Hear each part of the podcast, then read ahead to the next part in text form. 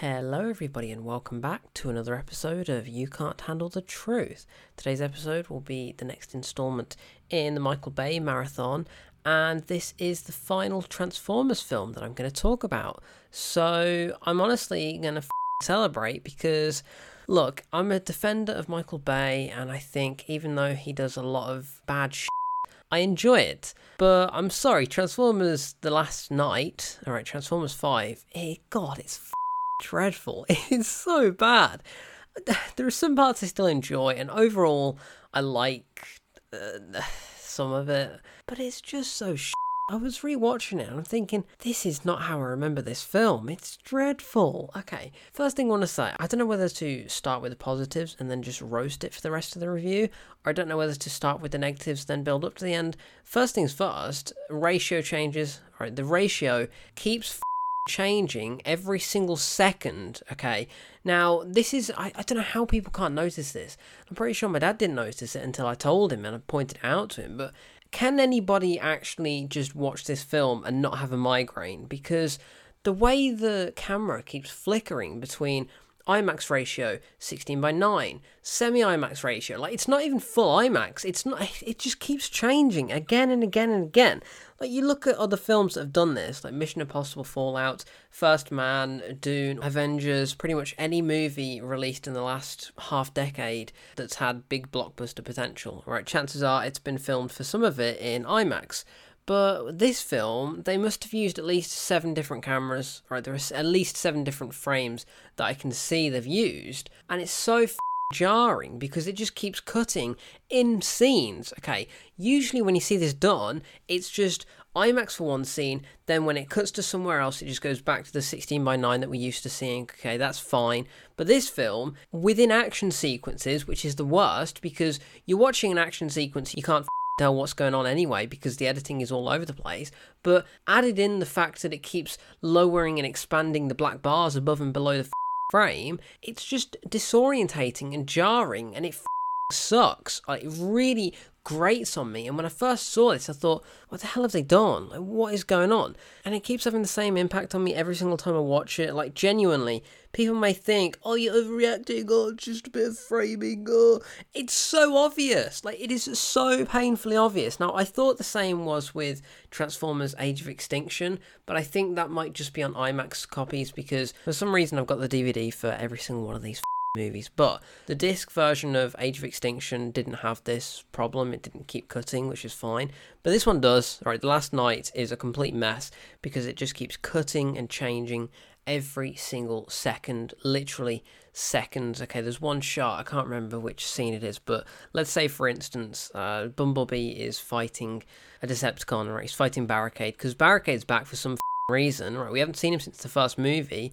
Pretty sure he died, but no, Barricade's back. Okay, this movie is definitely a culmination of all the previous ones because characters are brought back for the sake of it, but there's no there's no meaning behind any of it. Megatron's back, but Megatron wasn't in four. He was Galvatron that had somehow inhabited uh, Megatron's form at the end, but not really. And now all of a sudden he looks more like Megatron, but how? So on the one hand, it seems to be retconning everything that 4 did, but at the same time, it's carrying on everything that was, you know, semi set up in 4 too. So I don't know what is going on. I, I don't know what is going on with this film. It's a mess. It's a mess, and I cannot defend it, or I cannot defend this movie. I, I, I do like some of it, okay? I'll talk about the positives, but I was going to mention something else before. Um, okay, so say Bumblebee is fighting Barricade, and he swings his arm round, or his car door, whatever the f- swings it round, and as he's swinging it, the camera will cut, say, twice, three times maybe.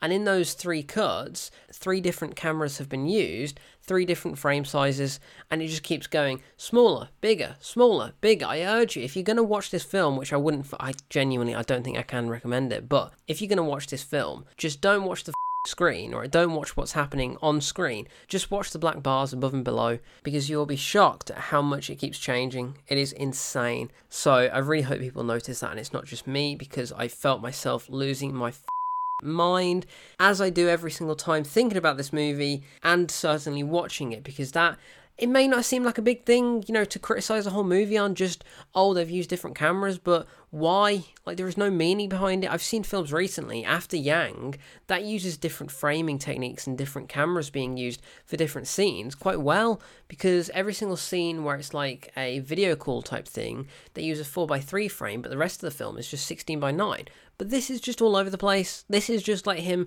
dipping his hand into a hat, picking out a lucky camera, and just shooting whatever.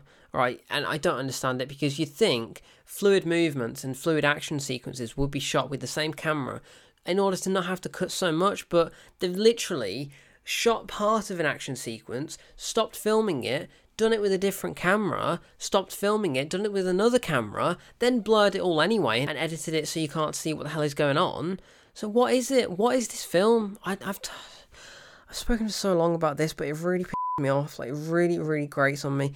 Anyway, uh, things I like about this film.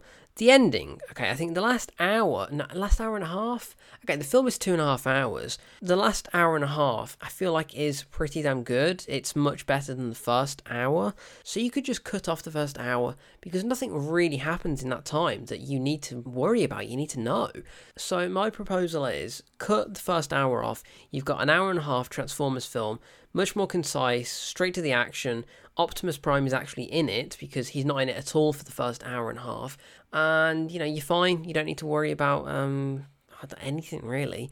So just have an hour and a half Transformers film. That would be grand. I like Anthony Hopkins in it, and I like. Okay, I've got to give credit for the visuals and the CGI. Okay, it's not like this film was cheap, right? This film cost a lot of money to make, and it kind of pays off in the visuals because the Transformers look so expressive and the CGI is incredible. It is so good for all these movies, but this one might be the best. It might be the best looking film in terms of how the visuals and how the designs of the Transformers are.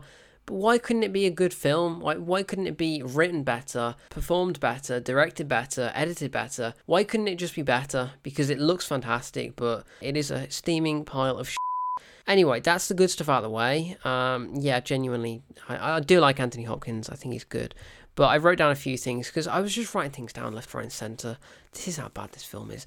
Opening is set in the Middle Ages with King Arthur and the Knights of his Round Table. Now, I'm pretty sure I had to cast my mind back, but the Transformers came to Earth in about 13,000 BC, I think it was, because that's when the opening stinger of Revenge of the Fallen was set. But now this is saying thousands of years ago the Transformers came and kept in secret with Arthur and Merlin. But they came many, many years before that, like 13,000 years before that. I, don't know, I don't know what the f is going on. But anyway, apparently they came in the Middle Ages. Uh, cool. Uh, dragon, yeah, Dragon Transformer. Um, okay. John Turturro is back. Uh, I, I forgot. I, I'd completely forgotten that John Turturro returned in this, and he doesn't do a lot. He's only in a few scenes, all set in Cuba. Um, cool. Megatron is back. How? Why? That's all I wrote because I do not understand. Uh, CGI great, very expressive. Yep, that's good. Polo game. Okay, there's a polo game that is shot like a f- action sequence because it's Michael Bay. Why? The staff. Okay, so the staff of Quintessa. Okay, so this movie, okay, this whole franchise has something object wise. Okay, the something. In the first one, it's the Allspark. In the second one, it's the Matrix. Third one, the Pillar. Fourth one had the Seed. And now this one has the staff. I, I don't even want to talk about that, it's just lazy.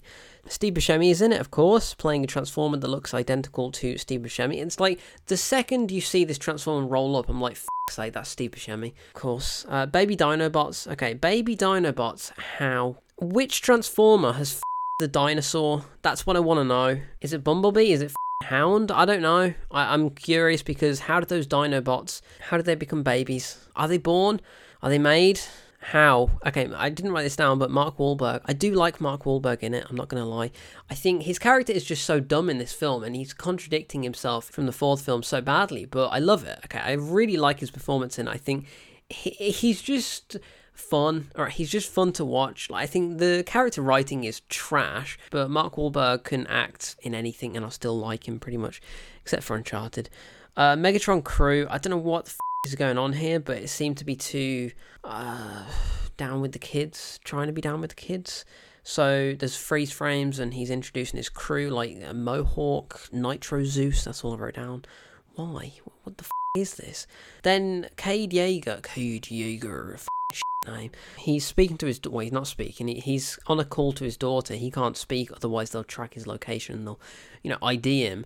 Uh, so he's talking to his daughter, and then afterwards he speaks to young JLo in this film, Isabella, uh, whatever her surname is. But she's a good actor, but she's not good in this. And I just think it's fun. Okay, this movie marathon I'm doing, and just watching so many movies on repeat over and over again, it's making me notice things. Like everybody in Hollywood seems to work in at least two films together, and around a similar time. So this came out in 2017, which is five years old. What the. F- and then in 2018, I believe it was, Instant Family came out, which features Mark Wahlberg and this Isabella. Uh, I'm going to check her surname, hang on. Isabella Merced. That's her name. Uh, they're both in Instant Family, right, straight after uh, Transformers The Last Knight. So, yeah, it just seems to be like everybody's working in the same f- films, and it kind of pisses me off because just work with different people, please. Like, why? Why just use the same people over and over again? Lazy Hollywood, lazy. Anyway, um, she's speaking to Cade, Cade Yeager, and the the the the the, the, the, the, this film just makes me lose my f- mind.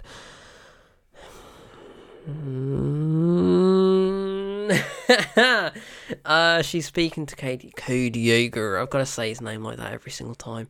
She's speaking to him about his daughter from the fourth film. She's not in this film. You hear her voice once, but oh god, there's a text message at the end as well. They're going to fight on Cybertron. They're going in this uh, uh, helicopter with Josh Duhamel because he's back, of course. And Cade Yeager is like, "Can I borrow your phone? Can I borrow your phone? I need to text my daughter." So they're on this alien ship going to fight on Cybertron, and then he sends a text on this random guy's phone to his daughter, and it just says, Look up in the sky, I'm there for you, with two weird smiley emojis. But he sent on a stranger's phone, he hasn't identified who the f- he is. What is this? What is this relationship? But anyway, Isabella Merced, she asks about his daughter, and then he says, We had a saying, um, What are you going to do tomorrow, Dad? I don't know, I'll figure it out tomorrow. We've never heard that. We've, we've seen a whole movie with these two characters and we've never heard them have a saying. So why is he now telling a child we had a saying? You didn't. You didn't have a saying. You didn't have a saying. If you had a saying, we would have heard about it in the previous movie when we learnt about these characters and this family dynamic. We haven't got a clue about this saying. So why are you saying now we had a saying? We're good family friendly people. You're not. You had a bad relationship the first time we saw you, and now you're completely stranded from her, and you're saying that we had a saying. What? What? What is this writing? It's just contradicting itself from the fourth movie so badly, but I don't understand. And then, God, it goes on later. Anthony Hopkins is saying, I'm the last surviving member of the Witwiccan family tree, whatever. But then a second later, he says, Your father was. And then later, he says, You are. But what about Sam Witwicky? What, what the f happened to him? Is he just dead now? like, I don't know. What is going on? So, is Anthony Hopkins actually a member of the Witwiccans? So, would that make him relate to Sam somehow? But I don't understand. Anybody can be a Witwiccan, apparently, because then John Turturro becomes one, and he gets uh, welcomed into the Witwiccan family. But what is this? What what is going on? What what is happening? Oh God! Hang on, hang on. This film just makes me want to open up gin and have a drink, and I haven't had a drink for like a month or so. It's been over a month, you know. But God damn it. Anyway, what else did I write down? I only wrote down a few more things. Flashback to Nazi Germany. Cool. Josh Duhamel has one of the most iconic lines in the franchise. He is approaching this big alien ship. They're in this submarine. They're underwater now, apparently, and there's a big there's a big alien ship. there's a big alien ship underwater, and I you not. they're um, they're approaching it, and he just looks out the window, and he's like, "Oh my god, what is that?" And then he just goes, "It's a big alien ship." oh god, who wrote this script? I think three people wrote this script. Luckily, it wasn't done by the same person that did three or two or one, I believe. But oh god, three people. Three people were in a room writing this script and thought, yes, this is great. This is brilliant. oh, God. Oh, I'm sorry, Transformers. I'm sorry, Michael Bay. Look, I like the ending. Shitty lines aside, and I like the fact that it goes to London. I like the fact we've got um, an England setting for once because we've never seen this in a Transformers film. You know, we've never been to the UK. You know, it's it's cool to be there. It's cool to see a Bumblebee drive around London. I like that. But yeah, Anthony Hopkins has a funny moment driving around London, and he calls somebody a dickhead at one point. That's funny, that is. And oh god, he just starts shouting at fat people and old old ladies on the submarine as well, like "Get out, get out, move your fat ass." You know, it's pretty funny, but um, it's just random. It's completely random. And then the last thing I wrote down, a line that Isabella Merced says to her little Transformer, something um quite offensive but relatable. She says, "You're small and you're ugly. Nobody will see you coming." I feel that, but uh, yeah, is this script? What the f is this film? What the f is any of this? It, it's trash. It is completely trash. I can't get over the f aspect ratio changes. God damn it. God damn it. Anyway, I'm done. Right, I'm done with the Transformers franchise. I could talk about Bumblebee, but Bumblebee was not directed by Michael Bay, so I cannot include it in this little franchise. But yeah, I hate to end the franchise on a note, but it is a film. I cannot sit here and defend it. Right, I do enjoy it. Don't get me wrong. I enjoy it because it's so trash. The first half, okay, the first hour, I would genuinely cut out completely because I don't care for a single thing that happens. But that last hour and a half, don't get me wrong, it still has many, many issues, but I enjoyed it significantly more. Okay, the second they get to England and Anthony Hopkins is in it more, I would happily watch that again and again and again because, you know, seeing the Battle of Cybertron right at the end, that's cool. Quintessa is completely wasted. Unicron seems like a good idea, but again, completely wasted. Transformers in this film, they look cool, but they do f- all. But apart from that, it's dope. Like it looks fantastic at times. Everything else is okay. No, that that's it. It looks nice. That's that's all I can say. And I like Mark Wahlberg, Cade Yeager. That's all I can say.